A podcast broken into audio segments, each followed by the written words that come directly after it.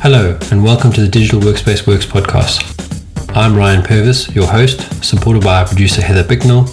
In this series, you'll hear stories and opinions from experts in the field, stories from the front lines, the problems they face and how they solved them, the areas they focused on from technology, people, and processes to the approaches they took that will help you to get to the scripts with the digital workspace inner workings.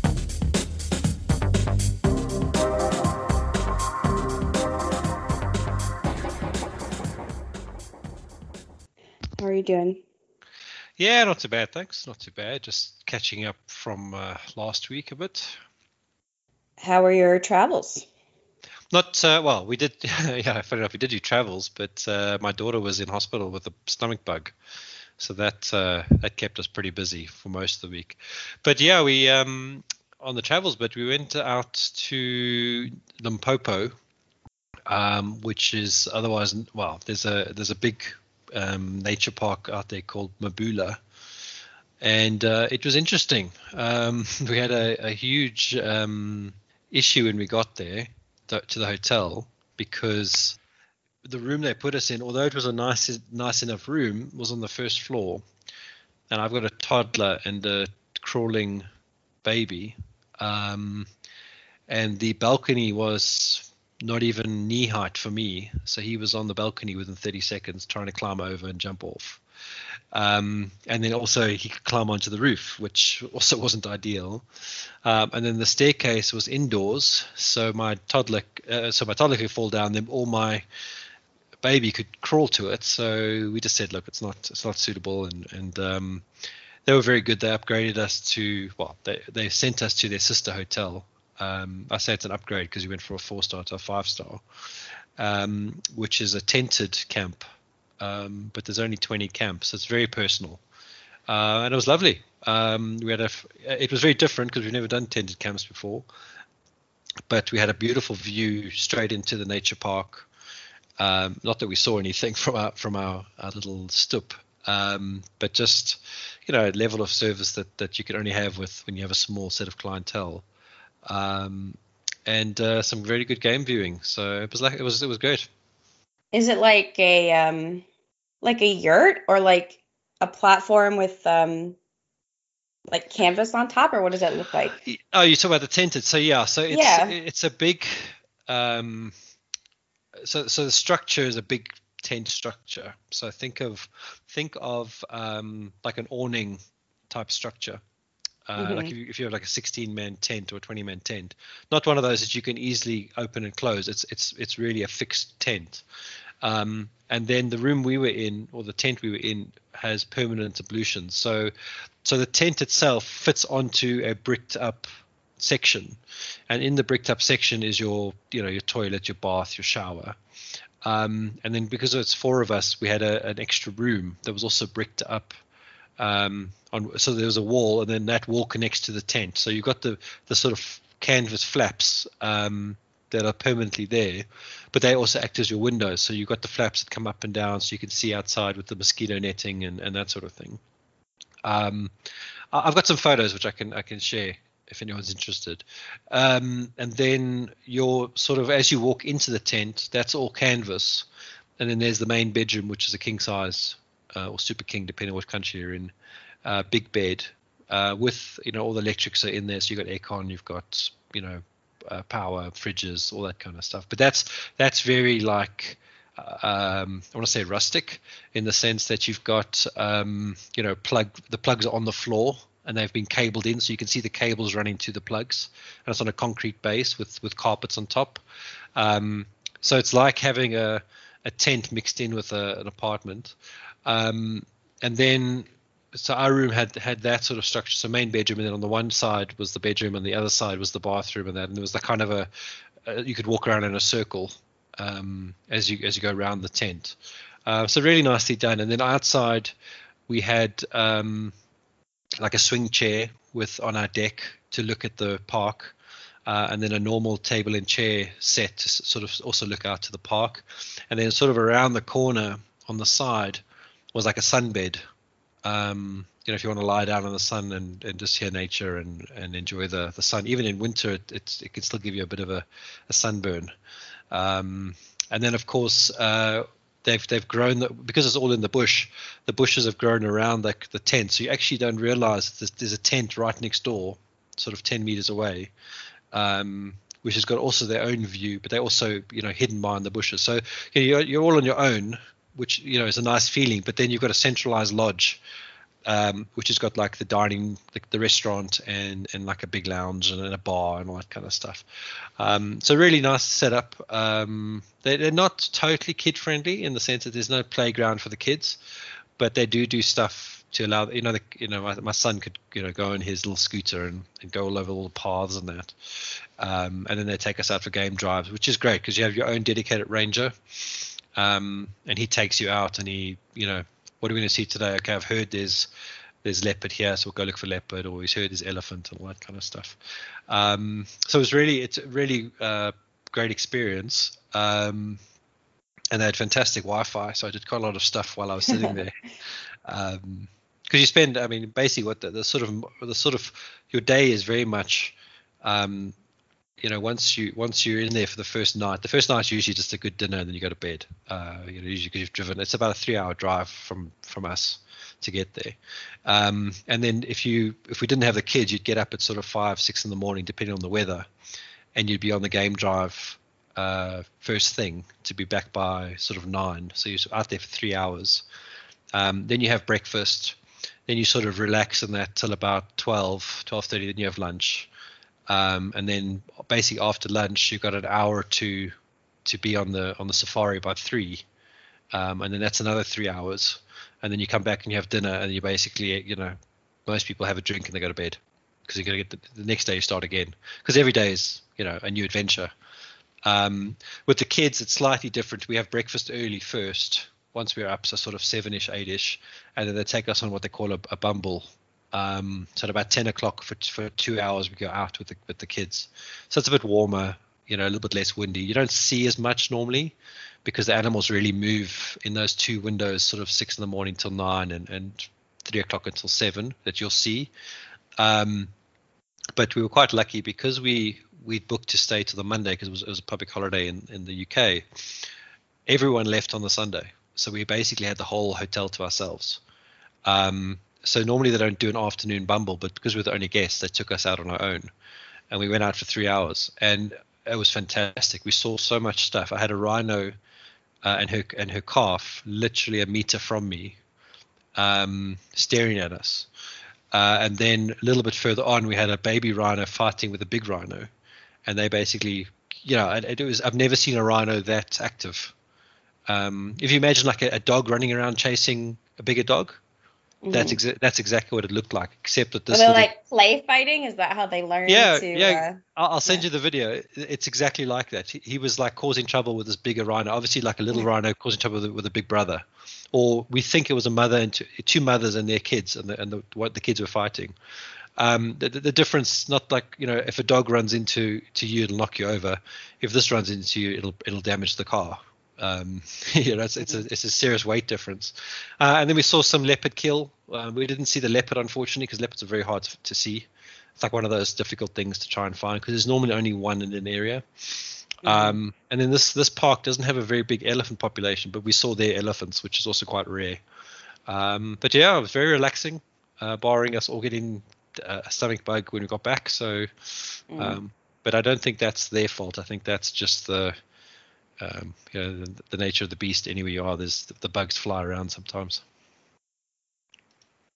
Well, at least uh, sounds like you're able to enjoy some solid days of uh, animal viewing and glamping uh, before then. So it sounds nice. yeah, glamping is a good way to put it. And, and you know what, what? The reason why I bring up the Wi-Fi is, you know, you're sitting there in your in your tent, and you know, my kids you know obviously they they need their entertainment and and it was it was good enough that I could put them on Netflix and they could watch their Netflix while we sat and watched the bush. Um, and I took I didn't take my laptop with me even though I said I was going to. Uh, I took my iPad with me. And, you know you know you could sit there as you sort of watching the bush. You kind of have ideas. You just make some notes and and all that stuff is is feeding back into not I wasn't working working but it was feeding back into when I got back home. I could now pick up the things I was thinking about. Um, which is which is a nice experience. It didn't have to be on Wi-Fi because it because it, cause it could have it could have waited, um, but it was just nice to know that it was all synchronizing and and happening because uh, a couple of things are tied to workflows.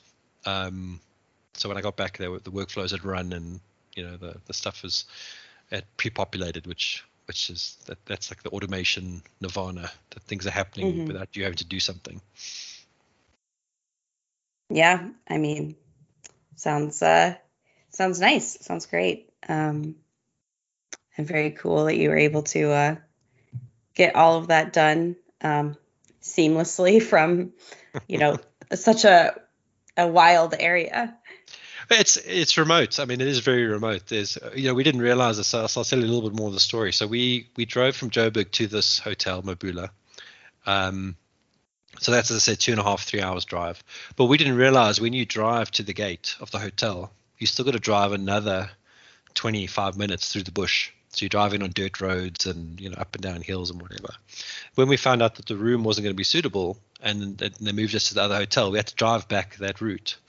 But then we to go to the other hotel, you got to drive three kilometers also off road. But now at this stage, it's seven o'clock at night, so it's pitch black, and there's no street lights in the bush. So you know you're driving around all these sort of curves and up and down and and whatever. Um, so by the time we got to the hotel that night, we were absolutely exhausted because we've been in the car now for five, you know, four four hours, four and a half hours, um, including the. So say we were traveling for about four and a half hours, including the the trying to sort the room out and, and all that kind of stuff. Mm. Um, but you literally are in the middle of nowhere. Um, I mean, it fascinates me that they've got far, you know, fast internet in the middle of the bush, and some hotels that I've been to, you know, you can't even they, they give you 500 meg a day, um, and that's sort of the the compare. You know, these guys were unlimited, which was which was great. Yeah, I wonder. I'm sure they had to um, go through some stuff to figure out how to deliver that, but you know, it's like a five star hotel. You're gonna make those. Uh, Actually, it's actually a good question. I should actually find out from you know that's that's the nice thing about going to a hotel where it's a very small guest complement is you really get to know the staff really well. Um, you know they like you know you get their, their phone numbers and that kind of stuff, so you can WhatsApp them and all that stuff. So so I can actually I actually want to find out how what they did. Um, if if because it, because it's a fairly new hotel in the sense that it's been refurbished two years ago. Um, so they probably brought that in as part of their refurbishment as part of a, a group called Extraordinary Group. So yeah, then uh, the, the other thing I was um, so obviously we, we came back and my daughter was sick, so we had to go into hospital, and I, and I sent you a text about power cables.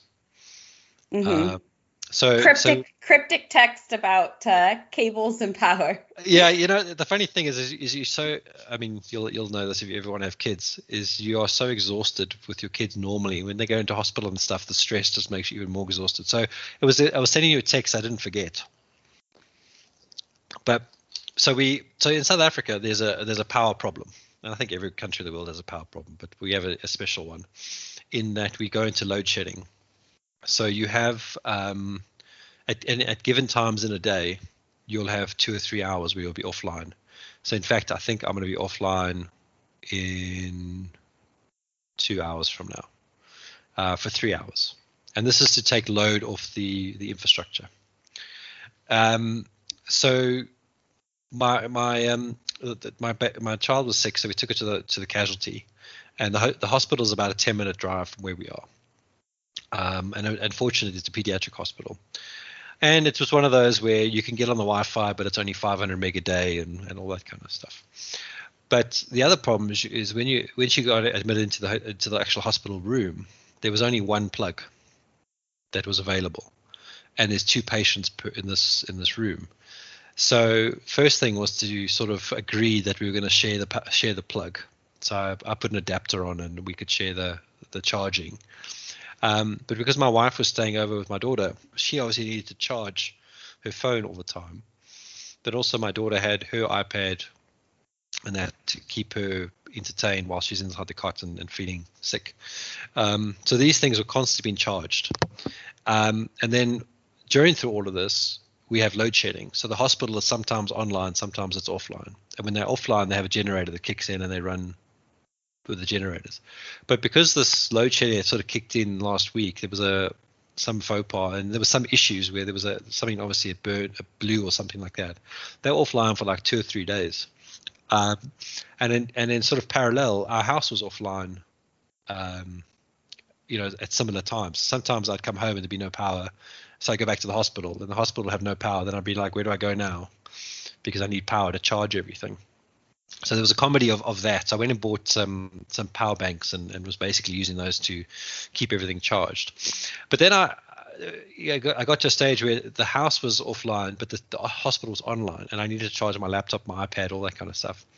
And when I sent you the text, what had happened was I was charging my um, my Mac, and I'd plugged in my iPad to my Mac. So my my laptop was charging, it was charging my Mac, and then my Mac was charging my phone. And it was like this combination of cables, and I was thinking, this is so funny because I was using my my Windows laptop as a big battery.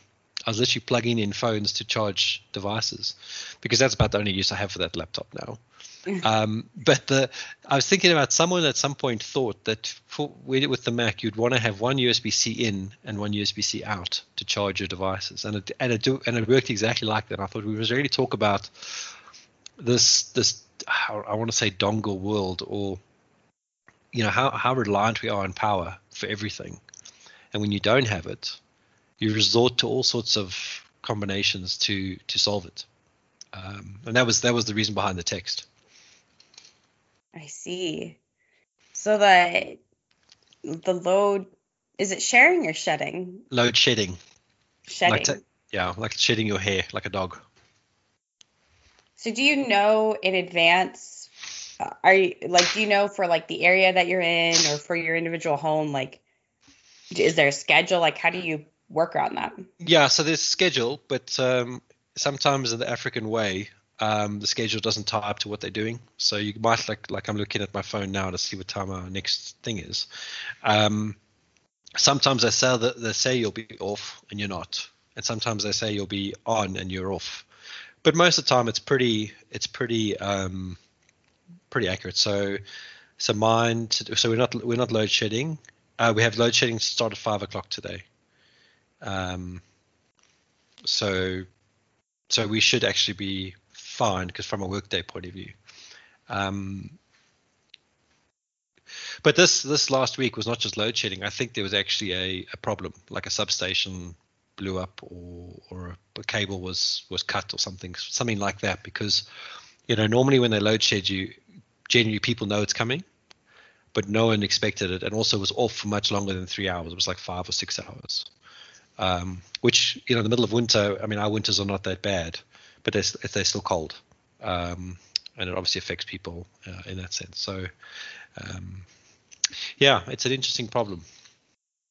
So, what what percentage is it? Three hours a day, or what percentage of the week do you have or not have power? Um, it's not every. So it depends. Um, mm. So we we typically have um, on average say one a day. So, for example, Sunday was uh, we're supposed to have two on two on Saturday, uh, 6 a.m. to 9 a.m. and 10 o'clock until 1 a.m. Um, I don't think we had either, to be quite honest. Um, but like Friday, we were supposed to have it uh, from four o'clock until seven o'clock, and it didn't go off at four; it went off at five until seven. Um, so it's usually about once a day, maybe twice a day at the most they go in different stages. So stage one is once a day, stage two is two a day, stage three is three a day, stage four is four a day. Um, because our winters are not that bad in Joburg, um, and when I say not so bad, um, we've Saturday morning was minus one, but by 11 o'clock it was already 17 or 18 degrees. Um, the load's not that high. Uh, if the evenings are cold, then everyone turns the heaters on so that there's a high load but this this year has been I won't say it's been mild, but it's it's actually been okay. We've we've had a cold front in Cape Town, which normally leads to the rest of the country being cold. Um, but we're going back to a heat wave. Well, I say heat wave. There's no cold front. It's a normal front. Um, so from from today, actually, we're back to 20 degrees a day. Um, so the load should be not too bad on the on the infrastructure. But it sounds like you're usually able to, if you just had to go out and buy those power banks, it sounds like you're usually able to at least from the device point of view it's not since things It's- are plugged in all the time, it's not a big deal, or It's yeah. So so the I mean the interim for the for the hospital was just power banks. But what will what what most people do here, we've got the funds. They go and put a generator in uh, or an inverter, and that'll switch. So a friend of mine, I was talking to them yesterday. He has solar power solar panels on his roof. That charges the inverter batteries, and then when there's a switch over because of, of a power outage or or um, load shedding, he switches over to his batteries and he can run his batteries for for 10 hours or 20 hours or whatever the number is. Um, that's a lot of people do. We're going to put a generator in this house which is we diesel diesel driven.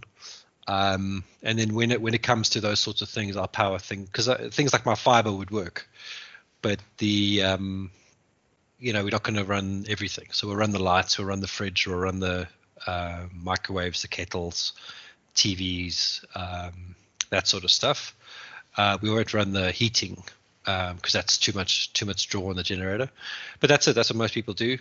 And then some people that are really uh, the word is hutful, which is tired of of Eskom, which is the national provider. They put in the whole system that they're completely off the grid, uh, which you can do here because there's, there's so much sunshine.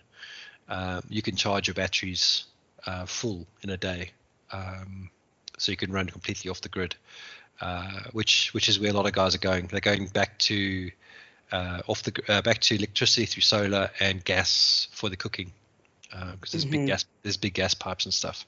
Um, it's just interesting. It's one of those things, that, and I thought this was interesting from a from a no bad point of view, where you know the problems you have in one country are so different to another, um, and you know when, when we when we moved into this house, this area was renowned for not being load shed and all of a sudden it's starting because they realized Eskom, who's the national provider, realized that this area wasn't being load shed. Um, Mm. So now we're we're on the list. uh, it makes me think of. Did you see the news of the electric truck that Ford is coming out with? No, I didn't. Okay. I think it's the Ford Lightning or I don't remember. So they they basically took their most popular truck, which is it the F-150. I'm Mm. not a car person. Um, I made it electric, but one of the features of it, so it's basically like there's places to plug things in, like literally everywhere, all around the truck. So if you had like um, a landscaping business or something like that, you could like plug everything you need to. Um, Yeah.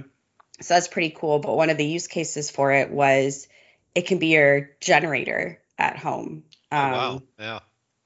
so it's just like a yeah, a very like Swiss Army knife um of a truck, it seems like, but uh I thought that was interesting, especially for places in uh maybe like more like the southern US or places in the the plains where they have a lot of tornadoes, um like any any area where it's more prone to natural disasters, um having your your high riding truck with all the electricity you need plus it's your house generator. And it wasn't even like it seemed you know for what you're getting for all of that.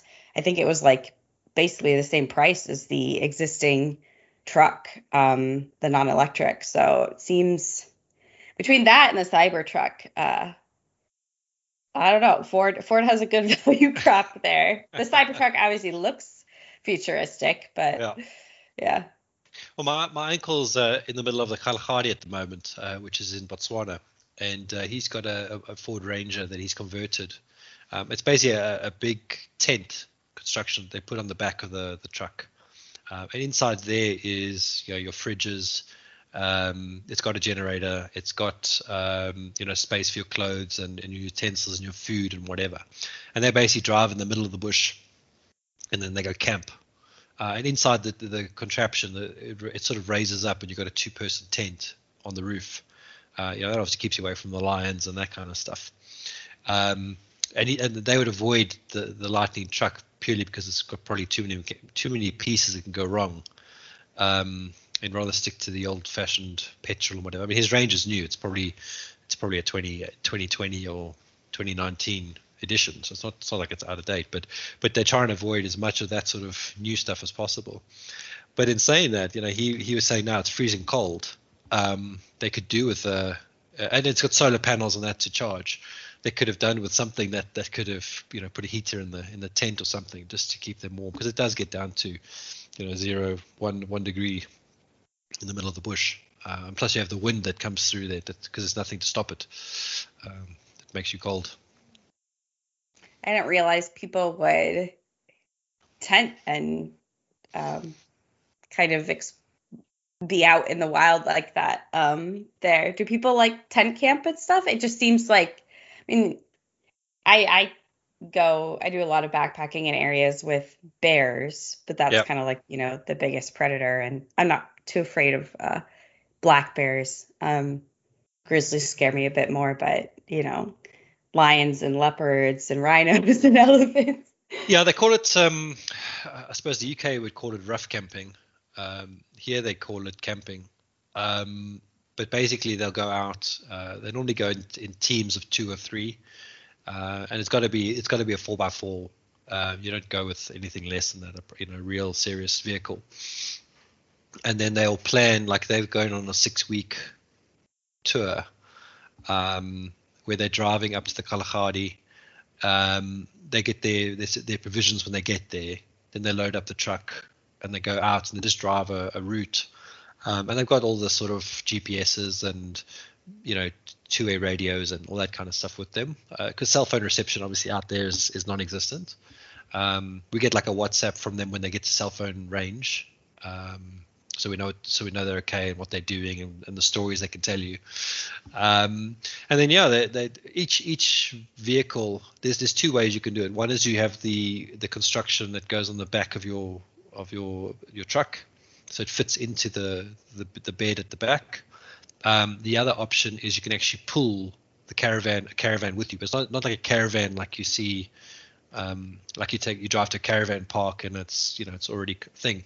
It's almost like a condensed caravan that's Mhm. that, that you expand out and as you expand it out all the things come out with it but the problem with that Yeah. is, as my uncle says you get stuck with that thing um, so you know if you're trying to go through a ravine and you've got like a very sharp incline and decline you can't get the, the caravan through that whereas if you're in the in the bucky you can sort of do that yourself um, so they go out and, and they just follow a route you know if they if they see some tracks like for a lion they follow the tracks till they find the lions um, they obviously don't get out the vehicles, but but for photography and that kind of stuff, guys will do it. I won't get out, but they'll take they'll follow that, and then you know it, it they'll, they'll always sort of have a camp somewhere that they will, will be in the open, but they'll have a fire and they'll cook in it. But by the time it gets dark, they're in, back inside their their construction, um, and then they basically sit out there while the lions walk past or the leopards walk past or whatever. They had um, elephants in that the other day walk past them. Uh, and then they're hoping that the elephant doesn't decide that they're in the way um, and, and damage the vehicle or damage them. Uh, so it's it's serious uh, exposure to the elements. Um, sounds like fun. Uh, it's something that we will do with him when my kids are a bit older. Um, so it's real real adventure stuff. Yeah, I mean, there's a lot of if you don't, you know, rough it a bit, um, you won't. You're not going to see. There's a lot to see if you uh, are a bit more remote and yeah. Yeah, look, I mean, the, the, the parks that we go to are, are, I don't want to say they're geared for tourists, but they're geared that you can see stuff fairly easily. You know, you're driving down some roads, you'll see some stuff. I mean, you won't necessarily see a kill, or you'll be lucky if you do, but you'll see some elephant, you'll see some rhino. You know, it's pretty, I don't want to say it's almost mundane, but it's pretty easy to see that stuff. But if you want to go and see a wild dog, you know, chasing chasing down its prey, which is a very rare thing, so you have to be out in the in the windus. Um, yeah, it's interesting. It is interesting because so he's bought uh, himself um, a drone for this trip, and he's taken that with. So I'm very excited to see what kind of um, stuff he gets because that he can launch from the top of the the canopy. Um, so if they've got some lion below them, he can get it up, then take photos and, and all that kind of stuff. And then he's got a fancy camera that goes with that that streams back the video. Um, so he's all geared up for it this time um, with the gadgets. Uh, it, I could, you know, it's one of those things you can spend a lot of money on gadgets hmm for that for that perfect shot. yeah, But, sounds uh, cool. Yeah, so he's as I say, he's in Botswana, so he's he's doing his nomad thing. Um, Is he working from there? Is he doing other? He's, I mean, he's he's gone. He's take he takes his stuff with him, uh, his laptop and his and his iPad, and then he and the, the kind of business that he's in, um, he only really needs to check in, you know, sort of once a week, to, twice a week. So, you know, he's on holiday, but but I know him. He's a workaholic. So what he's probably doing is when he gets back to do the resupply, he goes and checks all his emails. He phones all his customers to see how they're doing. You know, that kind of stuff. Yeah, I mean, he phoned me for my birthday, uh, yesterday on Saturday, so I knew he was in range. So he probably phoned everyone he needed to phone, um, and then he'll go back out. Uh, and also he's probably making notes and stuff as he drives or his wife's driving about stuff he's thinking about. So, so he's probably working but in the nice in a nice as i said you know you can be working but you can have a beautiful view in front of you um, which makes it that much more enjoyable the work uh, even for the slogging stuff. Well, um, you want to tie it up there for today, or did you have anything else you wanted to um, I'll, discuss? I'll be honest i didn't look at your links yet. I'm still catching up on that stuff. Um, so we can probably tie it up there unless there's anything else you want to go through.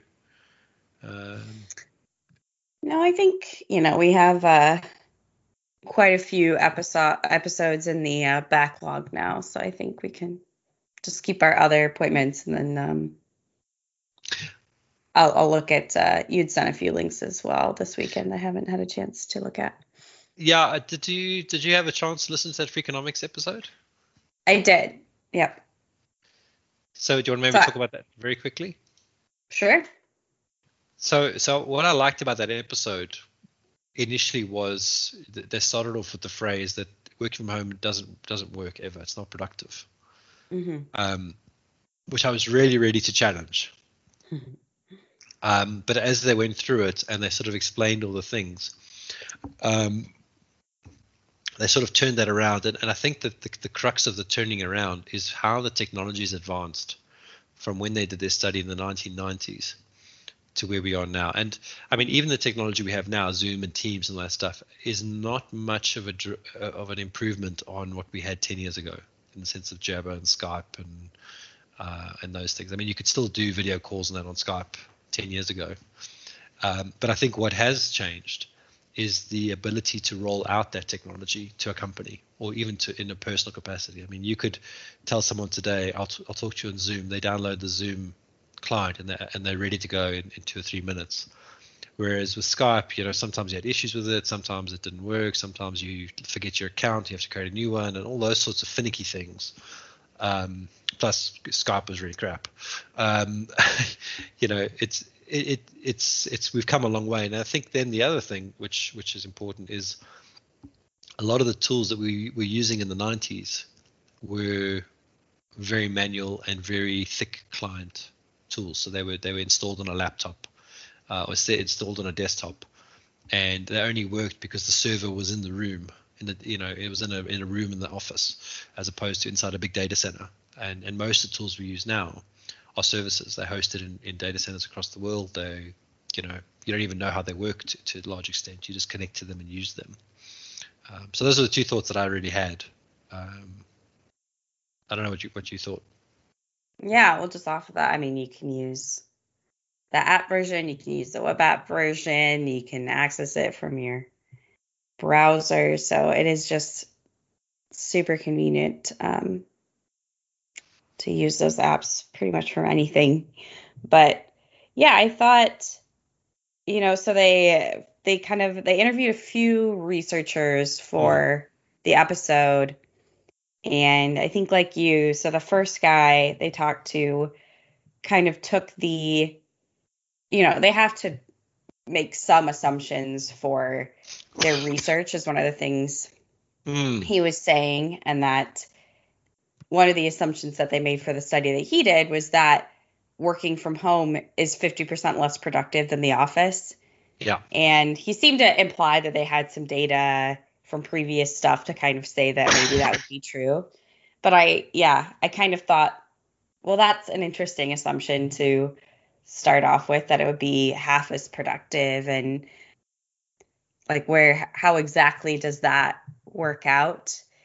But um, he did say that over the the course of the you know the months of the pandemic that they noticed i can't remember if it was like 40% increase or 60% increase they noted that people became more productive over time likely as they sort of figured out how to adopt different tools and like adjust their workflows. But i think so much of the productivity conversation for me uh, you know there's a lot of blanket statements i think being made is working from home more or less productive but I think so much of it depends on, you know, what's your role?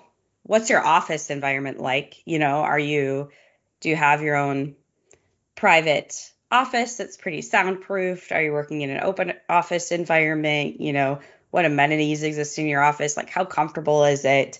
And then um, I think another interesting characteristic to look at is just years in workforce because I think you know, when I think about like what things do sort of really benefit from being in person, I think if you're brand new, which could mean, you know, you're young or you're like switching career paths, but if you're new to an industry, um, that might be one of the toughest things to sort of get accustomed to fully remotely that there are maybe some benefits to just like learning the norms of the workplace that if you're not you know it's obviously a lot more seamless to transition to remote work if you if you work for the company to begin with for a little bit and then you moved remote. Yeah i mean i think that's a very important um, aspect. I mean you know we've been quite lucky with hilo that everyone knew everyone when we when we split up. Um, but as we've onboarded new and new staff one of the biggest problems has been um, getting the culture right. So and there's ways and there's ways to to solve that. It's it's not an unsolvable problem. Yeah. It's just you need to you need to do it. Um, but I have worked in organizations where you know you only meet people via video, and you see them once a year, maybe twice a year in person. Um, and and you can definitely feel that if you don't do that face-to-face meeting, that they always I don't want, I don't want to call them the enemy. That's not the right phrase but you always feel a little bit disconnected with them and you need to have that face to face at some point. So i do think uh, the productivity thing is, is great for for doing work but i think if you really want to get the productivity you need to have some face time some some in the in the same room time um, which they didn't really cover as, as an equation. Um, and i think that 50% ratio of productivity you know is just a, a typical economic view on things. They had to put something down, so they put a number. Yeah. Uh, and almost had to prove or disprove it. Right. Now it's interesting too to think about sort of.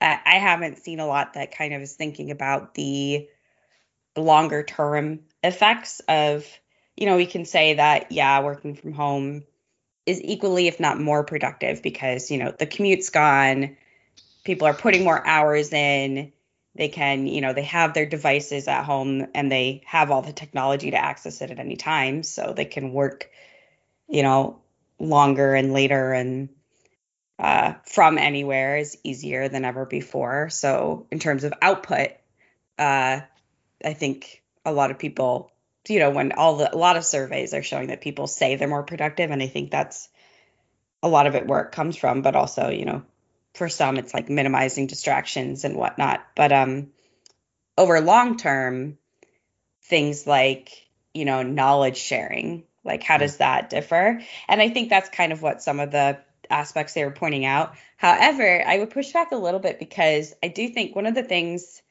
i like about microsoft teams or slack or you know those other workplace collaboration tools is that i feel like it really it can depending on how your organization uses it really democratize knowledge sharing so mm. uh, by using channels well and by asking questions publicly you know there's so much that i picked up on that is just you know I, I wouldn't have ever learned if it wasn't shared in sort of that public way and maybe it wasn't even a question i had today but seeing it and seeing the responses to it helped me be more informed. Yeah. Um, and that over time, I feel like is so valuable versus if I was in an office and I just had a one on one conversation with someone, no one else heard that conversation. It stays just with the two of us. Yeah. Uh, so we have a, a do's and don'ts, don'ts channel um, that I started a couple of weeks ago.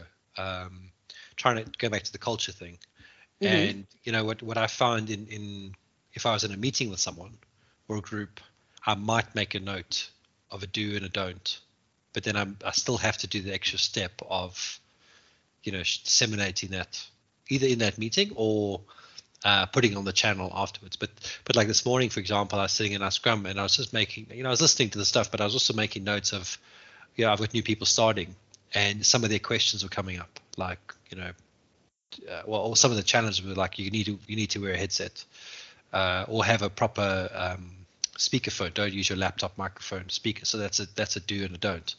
You know, do use the headphones. Don't use your head your your laptop's microphone heads uh, and speakers.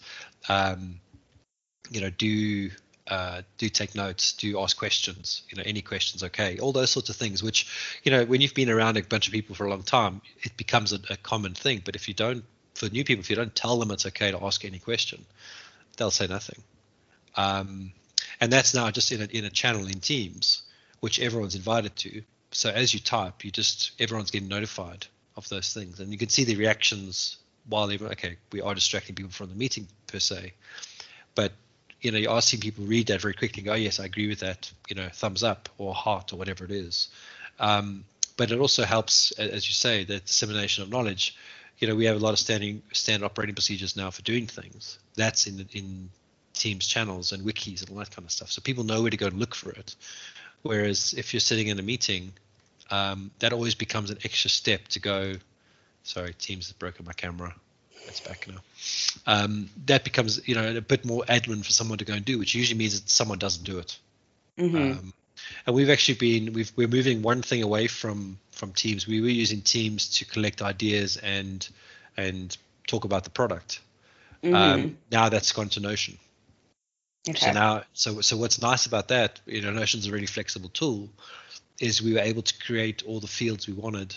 You know, we started with very basic stuff, but now it's starting to become part of the workflow because all our tasks are, are, are inside of Notion as well, and we've got checklists and all that kind of stuff. So so that's becoming a very nice brain for the organization. That if someone's not available, they know that you know the other people know to go look on Notion and see what's been been tracked as a task and see how that relates to a checklist or, or whatever it is. Um, whereas Teams is a little bit too uh, I don't want to say inflexible, but but Teams is good for the conversation. It's not good for the yeah. tracking. If that makes any sense. It does. Yeah, I think the there's some sort of ability to organize information that is hard to hard to do on Teams. Um, or even like a feature that we requested uh, a long time ago is to i think a lot of what we use teams for is just people getting answers to questions so if they don't know mm. who to ping for something or like you know maybe this is a general interest question general education question i'm going to put it in a channel and see who responds yeah. um, but sometimes you get a thread of you know different people responding um, and it'd be nice to be able to highlight you know, in that thread, or maybe someone responds and then a conversation happens. Be nice the ability to highlight what was the answer to the question and sort of like mm. pin that on the um, conversation so that anyone kind of scrolling by can see that without having to like read the 25 responses below the question. Yeah, and, and we had the same sort of problem with with um, we call them requests now but you know a guy will ask a question in the product and then there'll be a conversation around all that and, and there's like a long thread that keeps going and and that's where i think you know t- you know sort of slack does it slightly better. But but now that that conversation is now inside of notion as a page for that component that problem whatever it is. And that's a bit better it's a bit cleaner knowledge repository um, because we can tag it we can use columns to filter all that kind of stuff. But that's also tying back to our roadmap because um, that's also in notion so even though we have tools that are specific, like DevOps, for example, for actually managing the development, the high-level roadmap items sit inside of Notion. Um, so when a when a uh, sort of frontline person asks a question about a component, they can go and look at the roadmap and go, oh, okay, this thing will be dealt with in six sprints from now. Um, whereas before we were, they were asking us all the time, and you were sort of saying, yes, it's coming, it's in this, you know. So it's, it's all about visibility and, and simple simple ways to to share information. Um, so teams are still critical to us, but but it's it's helping to have another layer, which is the Notion layer, um, to to help disseminate information. Yeah. So Cool. cool bananas. Do you wanna do you wanna leave it there then? Yeah, Maya. uh I'm getting a bunch of pings, so I have another meeting in 10, so I'm like, maybe I should figure out what's happening. No, no worries. That's cool. Sounds good. Super. Alrighty. Thanks, Heather. Talk to you Keep well. later. Okay, Cheers, Heather. you Bye. too. Bye. Thank you for listening to today's episode. Heather Bicknell is our producer and editor. Thank you, Heather, for your hard work on this episode. Please subscribe to the series and rate us on iTunes or the Google Play Store. Follow us on Twitter at the DWW Podcast. The show notes and transcripts will be available on the website www.digitalworkspace.works. Please also visit our website www.digitalworkspace.works and subscribe to our newsletter.